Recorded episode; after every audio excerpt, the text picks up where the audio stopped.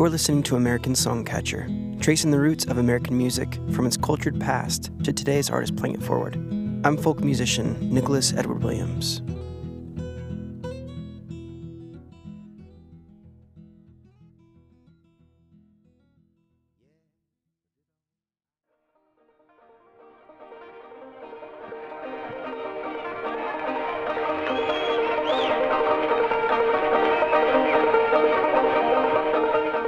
From the late 1920s through most of the 1930s, the deep Appalachian hollows of southwestern Virginia offered little comfort from the hardships and challenges that faced the U.S.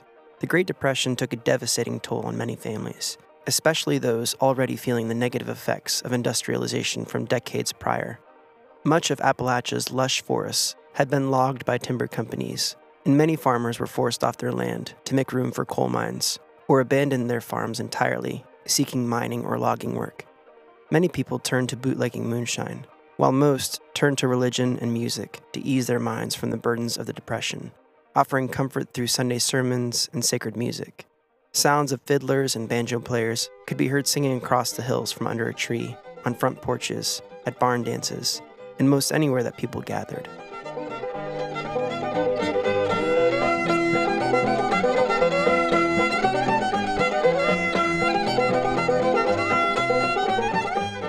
Many of these songs were iterations of traditional ballads, such as Pretty Polly, Barbara Allen, The Cuckoo Bird, Oh Me Wise, and countless other lesser known and localized songs passed in the oral tradition. Several Virginia mountain musicians from this time period would go on to become among the most prolific voices in roots music, such as the Carter family from Scott County, Virginia, banjoist Dock Boggs from Norton, Virginia, and Ralph Stanley from Dickenson County, Virginia known as the man with the hundred year old voice. Children go where I send thee. Oh, Lordy, how will I send thee? Oh, I'm gonna send thee one by one, for the one was a little bitty baby born. Children born in Bethlehem. Ralph Edmund Stanley was born February 25, 1927, in a community known as Big Spraddle Creek Big Spraddle was a small logging town where Ralph's father, Lee, owned a sawmill. When Ralph was very young, the Stanleys moved just a few miles down the mountain to Smith Ridge on 65 acres, where his mother, Lucy, grew up. His older brother, Carter, was his best friend growing up. Ralph and Carter went to school and tended to cattle and hogs, raising corn, tobacco, hay, and a vegetable garden. They peddled surplus produce to workers in nearby lumber camps or sometimes earned extra cash by running moonshine for their uncle. According to Ralph, quote, there was no shame in it. You had to make a living some way. You had to survive.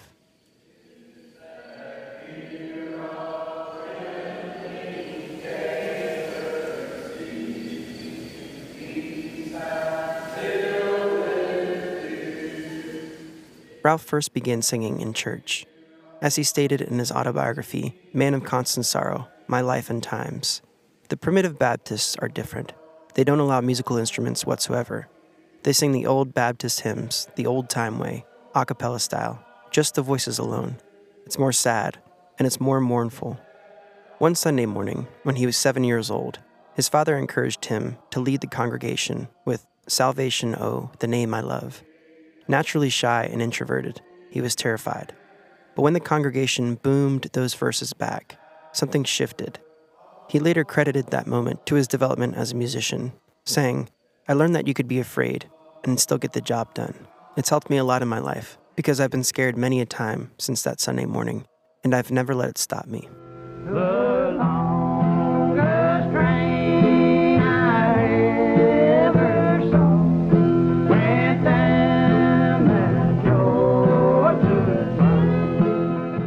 When they weren't going to school or working, Ralph and Carter could be found singing harmonies and playing music together. In addition to the hymns at church, the boys were influenced by their father Lee, who could often be heard singing traditional mountain ballads around the house that he picked up from his work at the timber fields and logging camps. Songs such as The House Carpenter, Wild Bill Jones, and The Brown Girl. According to Ralph, his father had a quote, real old time lonesome voice, down to earth, like he dug it right out of one of these mountains. Far back as I can remember, I'd lay awake in my room at night listening to my dad sing alone out on the porch after a long day at the sawmill, moaning, I am a man of constant sorrow to himself in the dark. I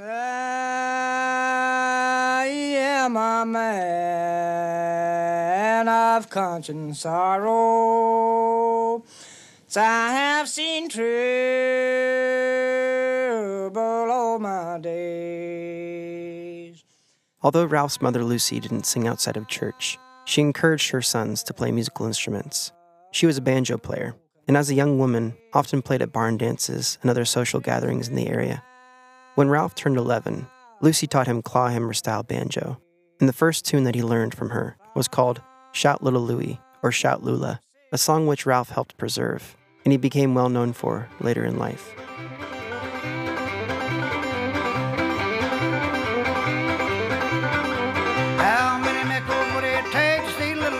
Body shake? Take a nickel, it'll take a dime to see little body shine. Ralph got good enough that he needed his own banjo. The story he told was that his aunt lived about a mile away, raising hogs. The sow, or the mother pig, had a herd of children. As Ralph recalled, well, the pigs were real pretty, and I was going to high school, and I was taking agriculture in school, and I sort of got the notion that I'd like to do that, raise some hogs. And so my aunt had this old banjo, and my mother told me, Which do you want, the pig or a banjo? And each one of them's $5. I said, I'll just take the banjo.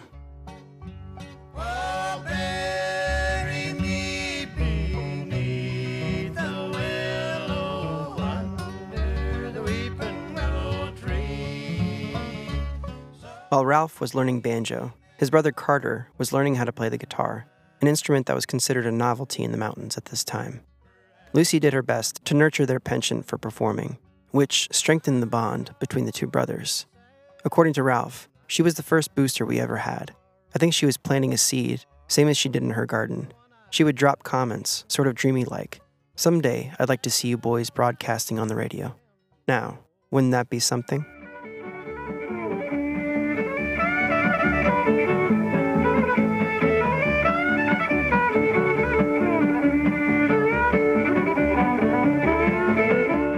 The family radio also provided Ralph and Carter a plethora of inspiration. They'd often split wood while listening to the Grand Ole Opry radio, discovering early country musicians such as Roy Acuff, Fiddlin' Arthur Smith, Uncle Dave Macon, and in particular, the Monroe brothers.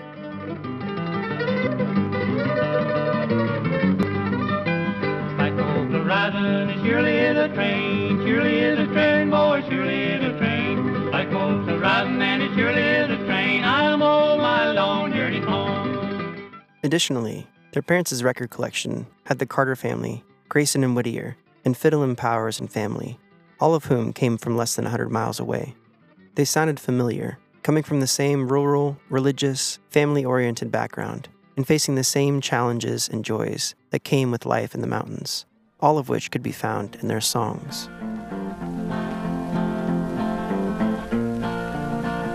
There's a church in the valley by the wildwood,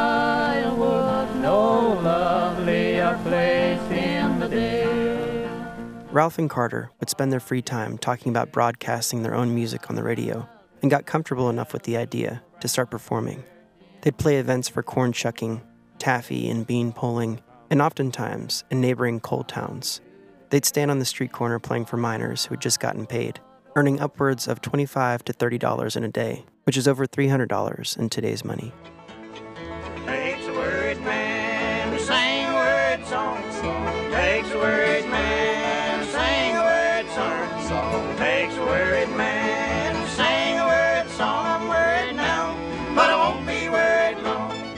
When Ralph was 12 years old, their father left and started another family with a younger woman. He didn't say a word to me and Carter, Ralph stated. All I know is, one day he was with us and the next he was gone. For Carter and me, just hitting our teen years, it was rough. Though they kept in touch with them through adulthood, their relationship was never fully healed and had a deep impact on their mother, Lucy. Her first two husbands had died prematurely, and after being abandoned, she felt she'd lose all men who came into her life. One of her friends who lived a county over as a fortune teller told her during a card reading that she would lose one of her sons before she died. Ralph paid little attention to the prediction, but Lucy would ruminate over it for the next few decades.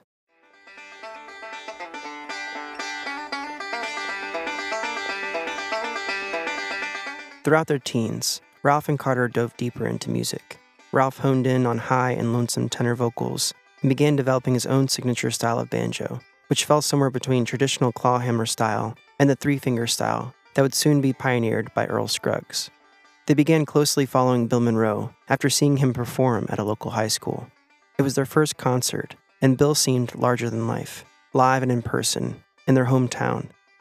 Ralph later said, When your daddy ain't around no more, you need a hero, somebody to look up to. And that night, Bill became ours. We decided that someday we'd tear up the crowd the way that Bill and the Bluegrass Boys did.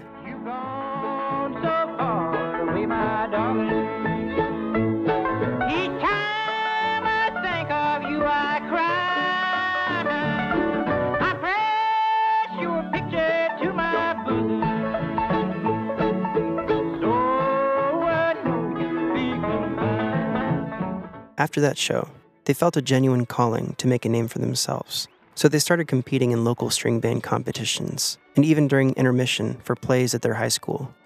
In 1941, when Ralph was 14 and Carter was 16, the two brothers made their first radio appearance on a Saturday morning radio comedy show called The Barrel of Fun Broadcast from Elizabethton, Tennessee.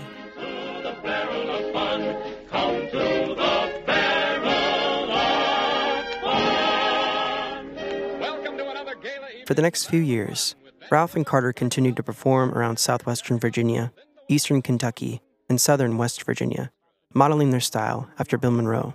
The elimination of Nazi tyranny over the oppressed peoples of Europe, and security for ourselves in a free world.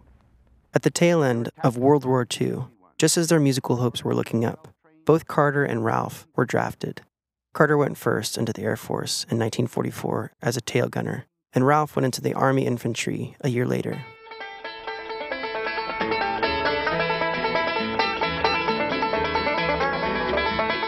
While stationed in Germany, Ralph bought a banjo and would often play in his bunk late at night when he felt homesick. One night, two of his commanding officers knocked on the door and wanted to speak with him about the banjo playing. Ralph was surprised to hear that they were intrigued. He recalled, For these officers, a banjo was something different especially the backwoods way that I played it. A few days later, Ralph was promoted to work in the mailroom instead of the infantry, where his captain and lieutenant colonel would often stop by and request songs like Shout Little Lulie, Shady Grove, and Cripple Creek.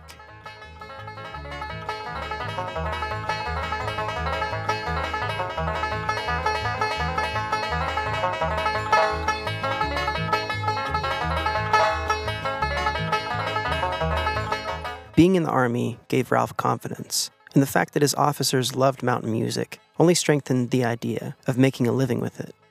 After refusing officer training school, he was discharged in 1946 and made his way back to Virginia. Carter had returned home just a few months before and started playing in a group led by Roy Sykes called the Blue Ridge Mountain Boys. When he and their father went to pick Ralph up at the Greyhound station in Bristol, Virginia, he told Ralph that they were performing on the radio that same day and asked him to tag along and play banjo, so he did. His first day home marked the beginning of his career as a professional musician, and he stayed with Sykes and the Blue Ridge Boys for about three weeks, until one day when he proposed an idea to Carter to form their own bluegrass band. I wandered again to my home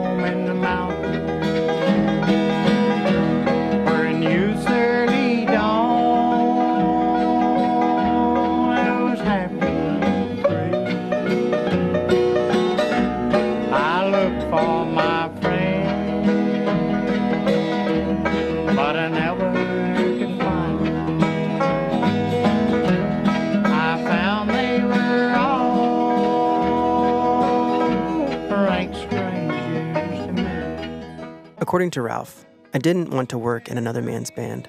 I wanted to have my own band with Carter, like the way we'd always planned it. I wanted to find out if I could do that.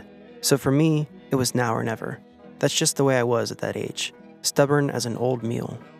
In 1946, they began booking shows as the Stanley Brothers, backed by a band that they called the Clinch Mountain Boys, named after the mountain range that runs through northeast Tennessee and southwestern Virginia. while the moon from heaven was shining. My mother was praying for me to come home. Almost immediately, the Stanley Brothers and the Clinch Mountain Boys landed their own daily program on WNVA, an AM radio station based out of Norton, Virginia. Each morning at 7 a.m., the Stanley Brothers and the Clinch Mountain Boys could be heard across the airwaves of southern Virginia and eastern Kentucky. Soon after, they heard about a new radio station in Bristol called WCYB, one of the many post war radio stations to regularly play country music. Well, a big much obliged to you and howdy, everybody along the party line. It's good to be around today on Farm and Fun Time with the Sauceman Brothers and all the Green Valley boys. Got a few tunes you'll enjoy, maybe. Kind of stick around, turn up the radio, and call in the kiddies, and let's all get together and have some fun today. Come, little girl, let's go get married. I love you so great, how can you slight me? I'll work for you, both late and early.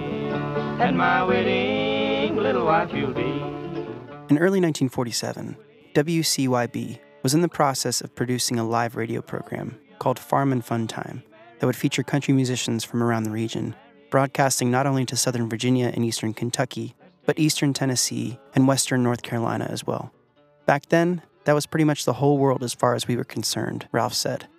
They auditioned and landed a regular spot on Farm and Fun Time quickly becoming audience favorites. Right on with Farm Fun Time, friends and neighbors. Right here's a number that Ralph and me introduced us lately on WCYB, and it seems like a lot of folks enjoy it everywhere. Hope you like it today. It's called Our Darling's Gone. Although they never saw a paycheck from WCYB, they gained several sponsors, including General Mills and White Lily Flour, though they didn't get paid by them either. They did receive great exposure, and quickly became well known radio personalities and household names for families all throughout southern Appalachia. Ralph recalled the piles of fan mail that poured into the radio station, requesting that the Stanley brothers play at various venues, such as schools, churches, theaters, and even miners' union halls. It's been said that WCYB made the Stanley brothers, said Ralph, but we made WCYB as much as WCYB made us.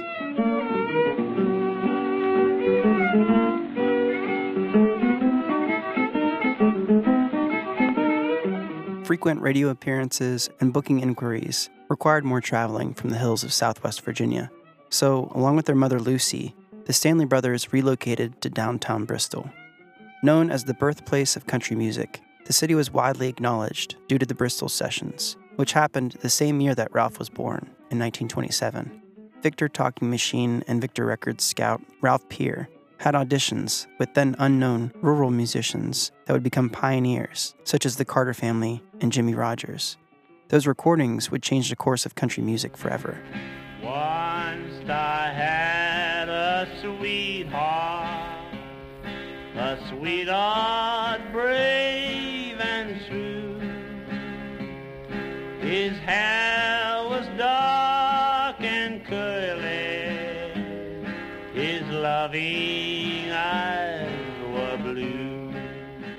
This change in scenery was a stark yet exciting contrast for the family, and Ralph recalled those years fondly in his memoir. Everything was new to us then, and when you're young and in a new place, things seem more comical. And when you're from the country and you live in town for the first time, you see things that you haven't seen before. Bristol is centrally located in the foothills of southern Appalachia, and as bookings continued to roll in, that jumping point allowed the Stanley brothers to travel to Tennessee and North Carolina just as easily as they could travel to Kentucky or West Virginia. As their fan base grew across the region, the Stanley brothers decided that it was time to start making records of their own.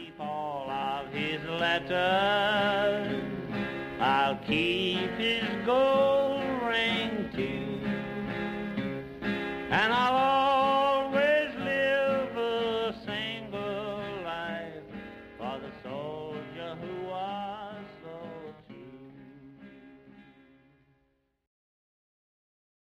Hey folks, I just wanted to remind you that this program is entirely independent and relies strictly on donations and Patreon support to continue forward.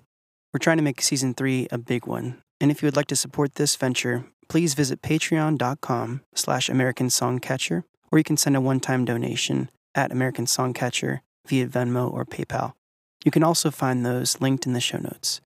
Thank you so much for your support. Now, back to the program. You're listening to American Songcatcher.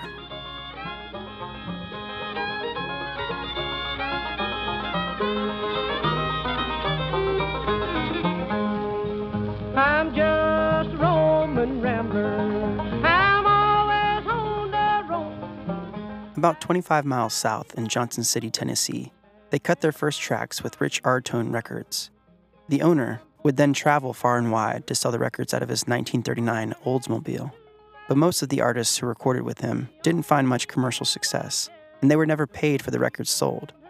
Although that business relationship was also less than ideal, Ralph and Carter spent two years with Rich-R-Tone Records, seeking to gain as much exposure as possible. And that paid off in 1949 when they caught the attention of Columbia Records, one of the biggest major labels of the day.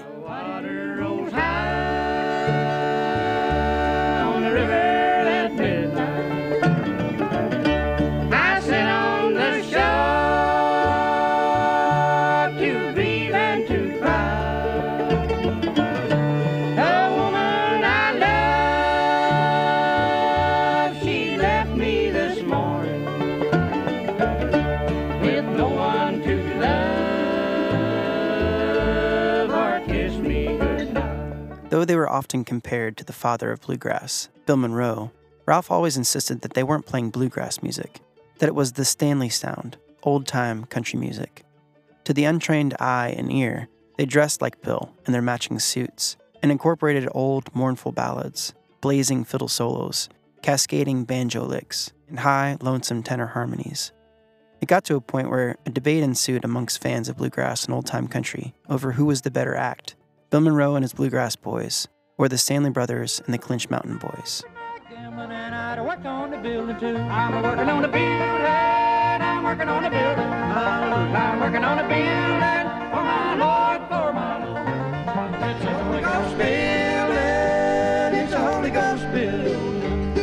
It's Holy Ghost for my Lord, for my Lord. A bitter rivalry developed between the Stanley Brothers and Bill Monroe, as well as other bluegrass musicians formerly associated with Bill. When they were with the Farm and Fun Time, the Stanley Brothers incorporated songs by the duo Flatt and Scruggs, whose founding members, Lester Flatt and Earl Scruggs, were two very influential members of Bill Monroe's Bluegrass Boys. One day, Ralph and Carter were standing in front of the WCYB studio in downtown Bristol, and they saw Lester Flatt racing towards them. A verbal confrontation turned to blows between Carter and Lester, and keep in mind, Carter was heavily influenced by Lester Flatt, and the two didn't speak for several years afterward. Not long before that incident, Charlie Monroe, Bill's brother and co founder of the Monroe Brothers, wrote a letter to WCYB stating his disapproval of the Stanley Brothers playing their songs on Farm and Fun Time. Even though they were traditional songs, the Stanley Brothers agreed not to perform them. Oh, run, oh, mighty run, run, oh, gonna beat you like oh Lord. And back in 1948, the Stanley Brothers had recorded a traditional tune that they learned from Bill Monroe early on called Molly and Ten Brooks, which you're hearing now. And it came out one year before Bill released it on Columbia Records. He was furious and thought the Stanley Brothers were ripping him off. Matters got even worse when they signed with Columbia Records the next year, where Bill had made a home for several years. He dropped out of his contract with Columbia right away and signed with Decca Records, where he stayed for decades afterwards. Ralph later said, We was just so excited by Bill's music, we couldn't help but emulate him early on, being so young and impressionable. But we found out right fast it wasn't no good to copy anybody, not even Bill. From then on, we didn't fool much with anybody else's material. I on the corner with low down blues, a great big hole in the bottom of my shoe. I They weren't the only ones to copy Bill Monroe. Lester Flatt and Earl Scruggs also squabbled with Bill in the late 1940s over the bluegrass sound, despite the fact that Earl Scruggs' banjo style was foundational to the genre. When they left the Bluegrass Boys in 1948, reportedly for family and financial reasons, though they soon formed their own group, Flatt and Scruggs, Bill used his influence to keep them out of the Grand Ole Opry for several years and refused to speak to them all the way up until when they split in 1969.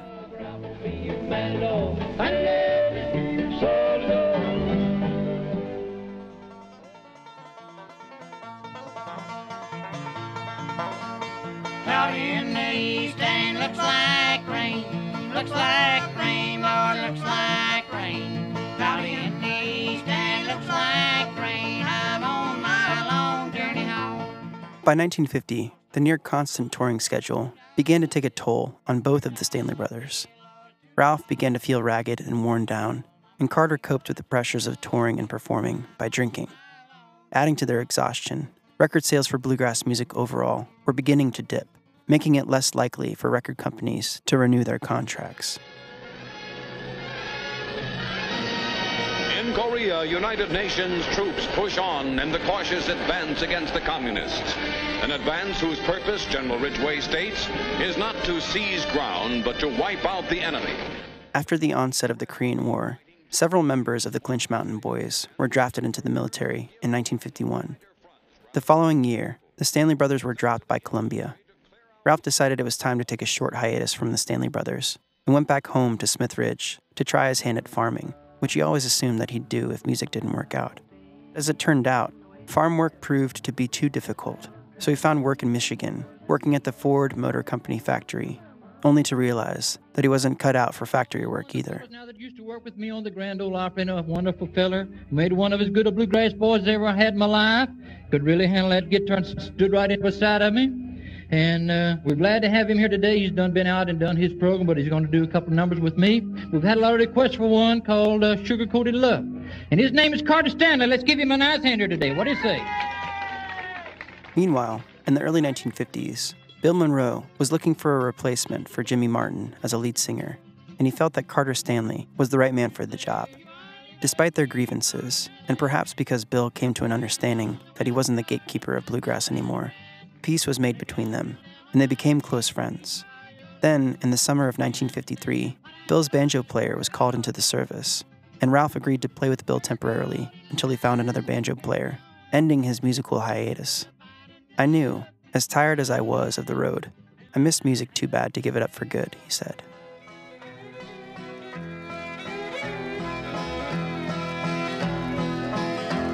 On a dark, stormy night.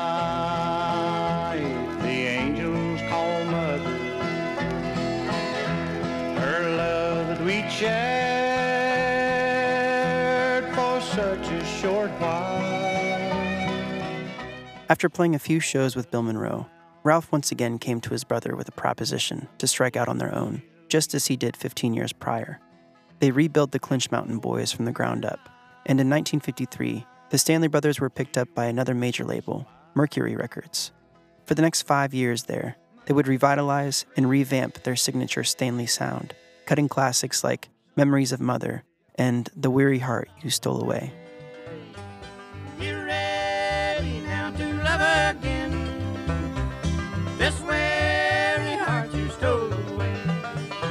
Just when it seemed like record sales for the Stanley Brothers were about to catch a second wind, an unexpected turn of events caused record sales to drop once again. As Ralph recalled, so here we are, all of us 30 years old, and making the best music we'd ever made. It's the same old story. You're young and you're on fire, and you think nothing can stop you. Of course, something always does. For us, it was Elvis and rock and roll. As a great philosopher once said,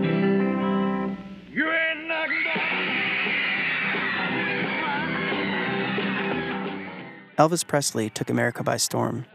When he covered Bill Monroe's Blue Moon of Kentucky in 1954, bluegrass and old time communities started to wonder if rock and roll was more than just a fad. But after two decades of popular success, bluegrass and old time country music became a thing of the past, seemingly overnight, when Elvis appeared on The Ed Sullivan Show in 1956.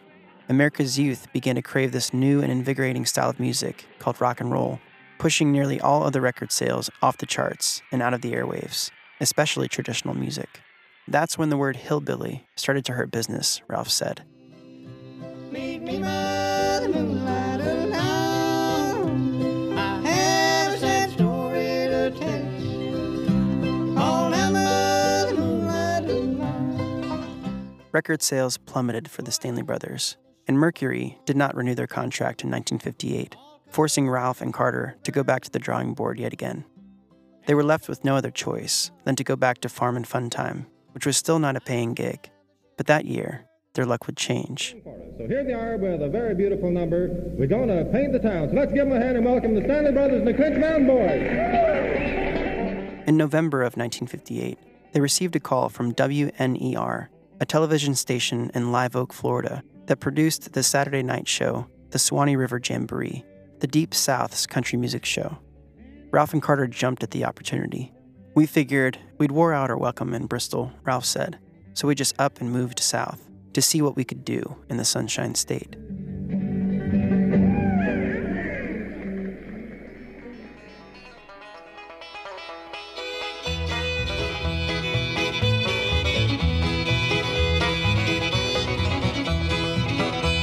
The Stanley Brothers seemed like the perfect act to both fulfill expectations and offer a fresh perspective of old time country music compared to what audiences heard previously.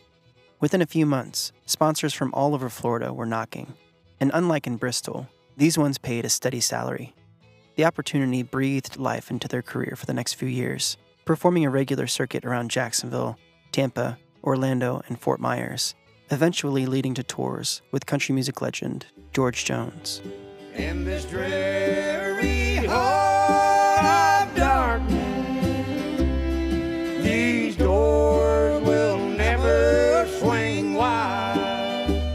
In the early 1960s, the biggest sponsor of the Suwannee River Jamboree came into financial trouble and had to pull their sponsorship from the show. So the Stanley brothers had to go back on the road. Had to go back on the road, chasing paychecks. They struggled with constant touring, unable to even pay for fiddle accompaniment, and just scraping by. To make matters worse, Carter was increasingly dependent on alcohol. But Ralph was tolerant of his brother's drinking because he knew it was just part of his lifestyle. He liked to have a drink with the people, Ralph said. He liked to socialize, have a good time, laugh and tell some jokes, and set the dark feelings and worry aside. Get down, boys, go back home, go back to the girl you love. Treat her right, never wrong, how mountain gals. In the spring of 1966, the Stanley Brothers were asked to perform overseas for the American Folk and Country Music Show, along with the New Lost City Ramblers, Roscoe Holcomb, Cousin Emmy, and more. Fans in the UK, Germany, France, Sweden, Switzerland, and Denmark were eager to hear traditional American music and raved about the Stanley Brothers in particular. Though behind the scenes, things got messy. One of the Clinch Mountain boys was sent home a week into the tour for drunken antics, and Carter was visibly deteriorating. Just two months after their last show at Bill Monroe's Bean Blossom Festival, his health took a drastic turn for the worse, and on December 1st, 1966, Carter Stanley passed away due to complications from cirrhosis of the liver at the age of 41.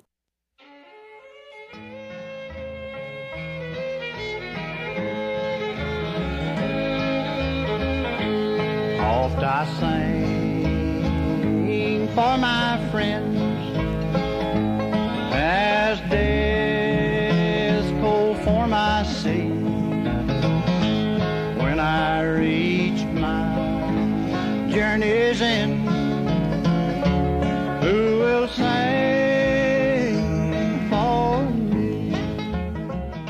Carter's death was a heavy blow to Ralph and their mother Lucy, who was plagued by that prediction from two decades prior that one of her sons would die before she did. While Ralph grieved the death, he wrestled with the decision to continue playing music as a solo act or to find a new livelihood altogether. Everyone around him assured him that Carter would not have wanted him to give up music. Ralph feared that people wouldn't like him as a frontman as well as they liked Carter. But fan mail began to pour in after Carter's death, with fans offering their condolences to Ralph and encouraging him to keep performing. So, he got back on the horse under his own name. Thinking of you while out for a ramble down by cold frosty stream. Though bluegrass and old time music had been slowly falling out of style with younger audiences since the mid 1950s, by the late 1960s and early 70s, bluegrass was starting to make a comeback, largely thanks to the folk and blues revival. Only this time, it had a more contemporary and progressive twist, as groups blended traditional sounds with hints of jazz, percussion, rock and roll, and psychedelic rock. So oh, you'll pass a joint and I'll pass a wine. And anything good from down the line. A lot of good things went down one time back This was a strange time for bluegrass, Ralph recalled. Hippies started showing up at the festivals. They were long haired and barefoot. The ones in the crowd, and the ones on stage, too.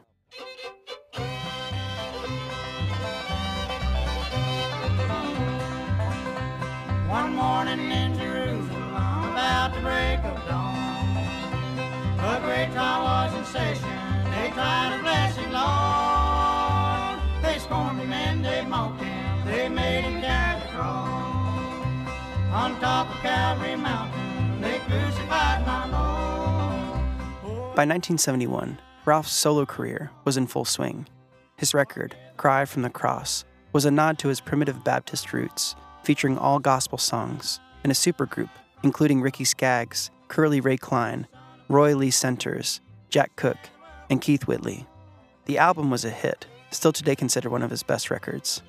Over the next few decades, Ralph continued touring extensively, broadening the awareness of music and culture from southwestern Virginia to a national audience. Ralph was invited to the White House to perform at President Jimmy Carter's inauguration.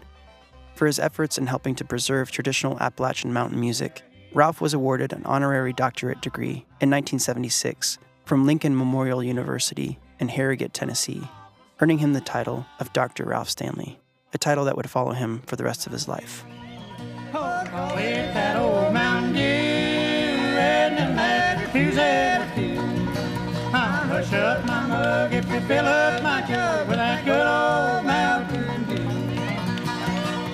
Throughout the 1980s and 1990s, Ralph received more recognition, including the Traditional American Music Award from the United States National Endowment for the Humanities in 1985. And along with his brother Carter, the Stanley brothers were officially inducted into the Bluegrass Hall of Fame in 1992. The following year, Ralph was a part of the Masters of Folk Banjo Tour, which featured banjo players from America, Ireland, and Ethiopia. During this tour, Ralph befriended Ethiopian banjo master Seleshe Damessae and became fascinated with his interpretation of the banjo. Ralph said he played a krar, which is a sort of ancient cousin of the banjo as we know it over here. Celeste would fingerpick that krar lightning fast, and he'd sing in Aramaic, the language Jesus spoke in.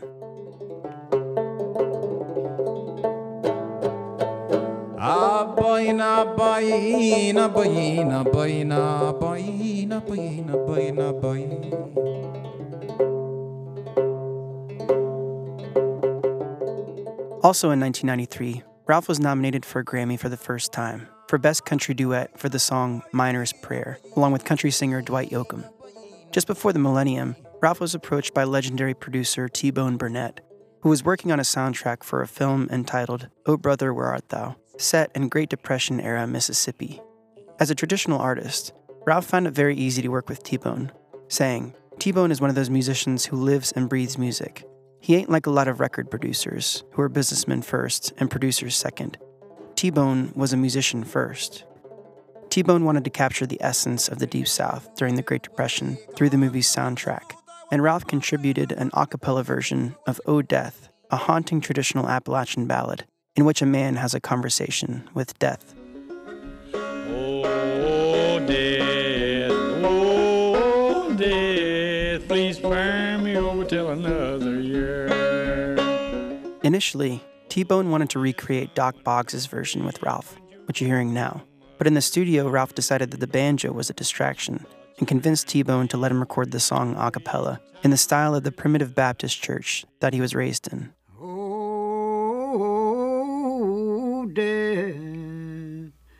Oh, death. Won't you spare me over till another year? Ralph's mournful, high and lonesome version of O Death was a hit, receiving a Grammy Award for Best Male Country Vocal Performance. The lead single, Man of Constant Sorrow, was recorded by Dan Tyminski of Union Station in the style of the Stanley Brothers' original version. The film's soundtrack won a Grammy for Album of the Year in 2002, sparking a second big bang in old time country and American roots music, nearly 80 years after the initial bang at the Bristol Sessions.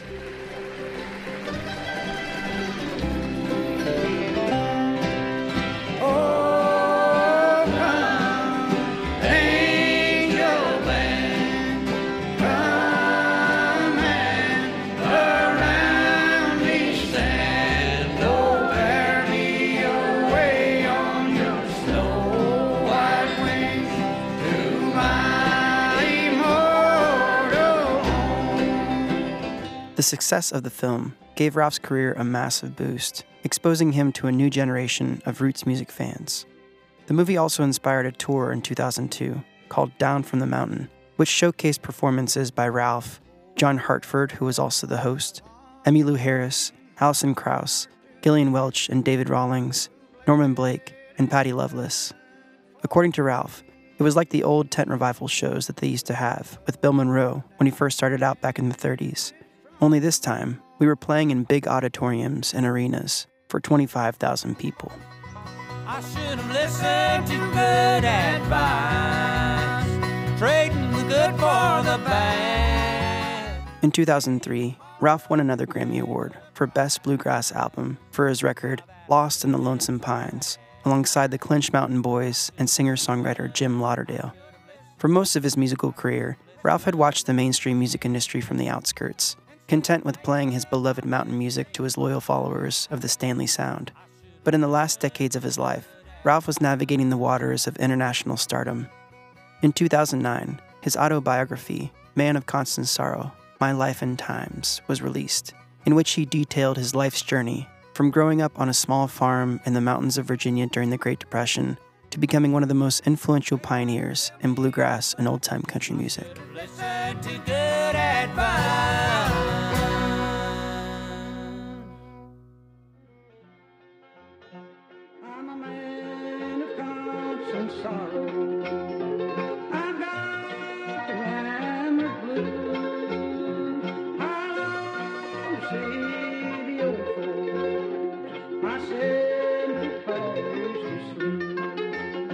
Not long after his memoir was published, Ralph was diagnosed with skin cancer.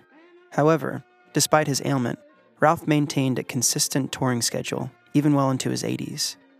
Ralph was awarded a second honorary doctorate degree, this time from Yale University, to honor Ralph as the patriarch of traditional mountain music. In 2016, due to complications from his seven year battle with skin cancer, Ralph Stanley passed away peacefully at his home in Sandy Ridge in Dickenson County, Virginia, just down the mountain from where he and Carter grew up, at the age of 89. Son, don't go astray. What told me. Remember that love for God can be found. But now they're both gone. This letter just told me. For years they've been dead. The fields have turned brown. Despite his distaste for musicians experimenting with bluegrass earlier in his career, Ralph did feel that there was an upside and grew thankful that the Appalachian hymns he sang in church had become popular with a wider audience. He said, I'm proud to have taken the old time Baptist way of singing all around the world. I don't reckon they'd have ever believed that those hymns would be sung in these places, like Bonnaroo, in front of thousands of screaming kids. It makes me proud that they love the old Baptist hymns, done in the old way. I was standing on the banks of the river, looking out over life's troubled sea, when I saw that old ship a sailing. Is that the old ship of Zion? I see.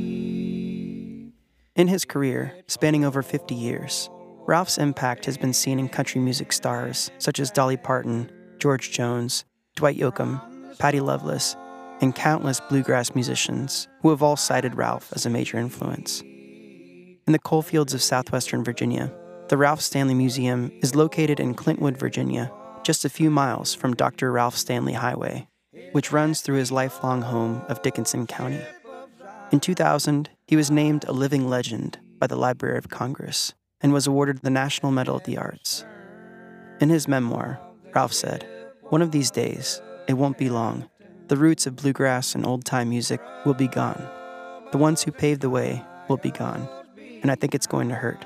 I'd like to be remembered as a musician who stuck to his roots, no matter what. Jesus, the captain,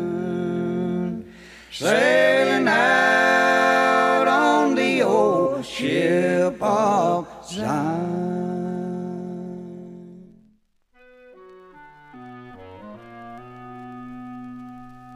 Some people say a man is made out of mud.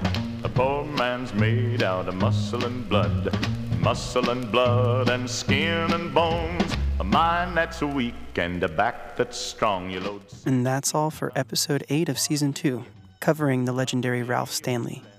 Big thanks to Ryan Eastridge for his excellent writing on that piece and for his work throughout the season. At the end of this season, we're going to be doing a fund drive of sorts for season 3 so that people like Ryan and the other volunteers can be paid for their time, so stay tuned. Our final two episodes of season 2 are coming soon.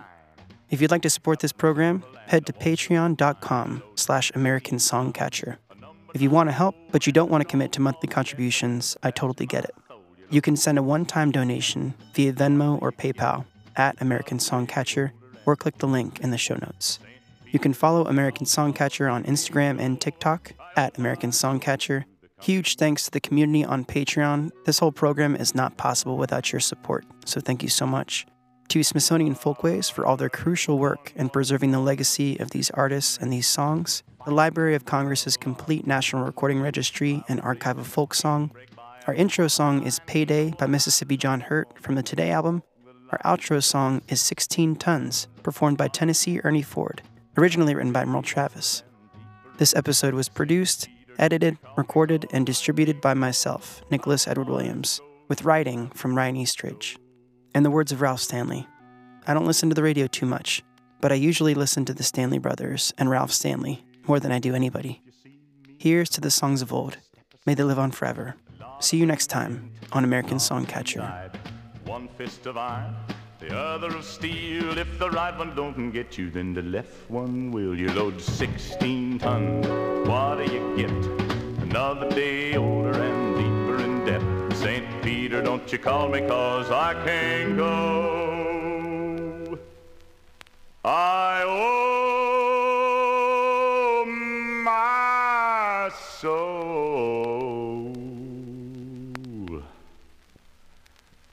to the company store.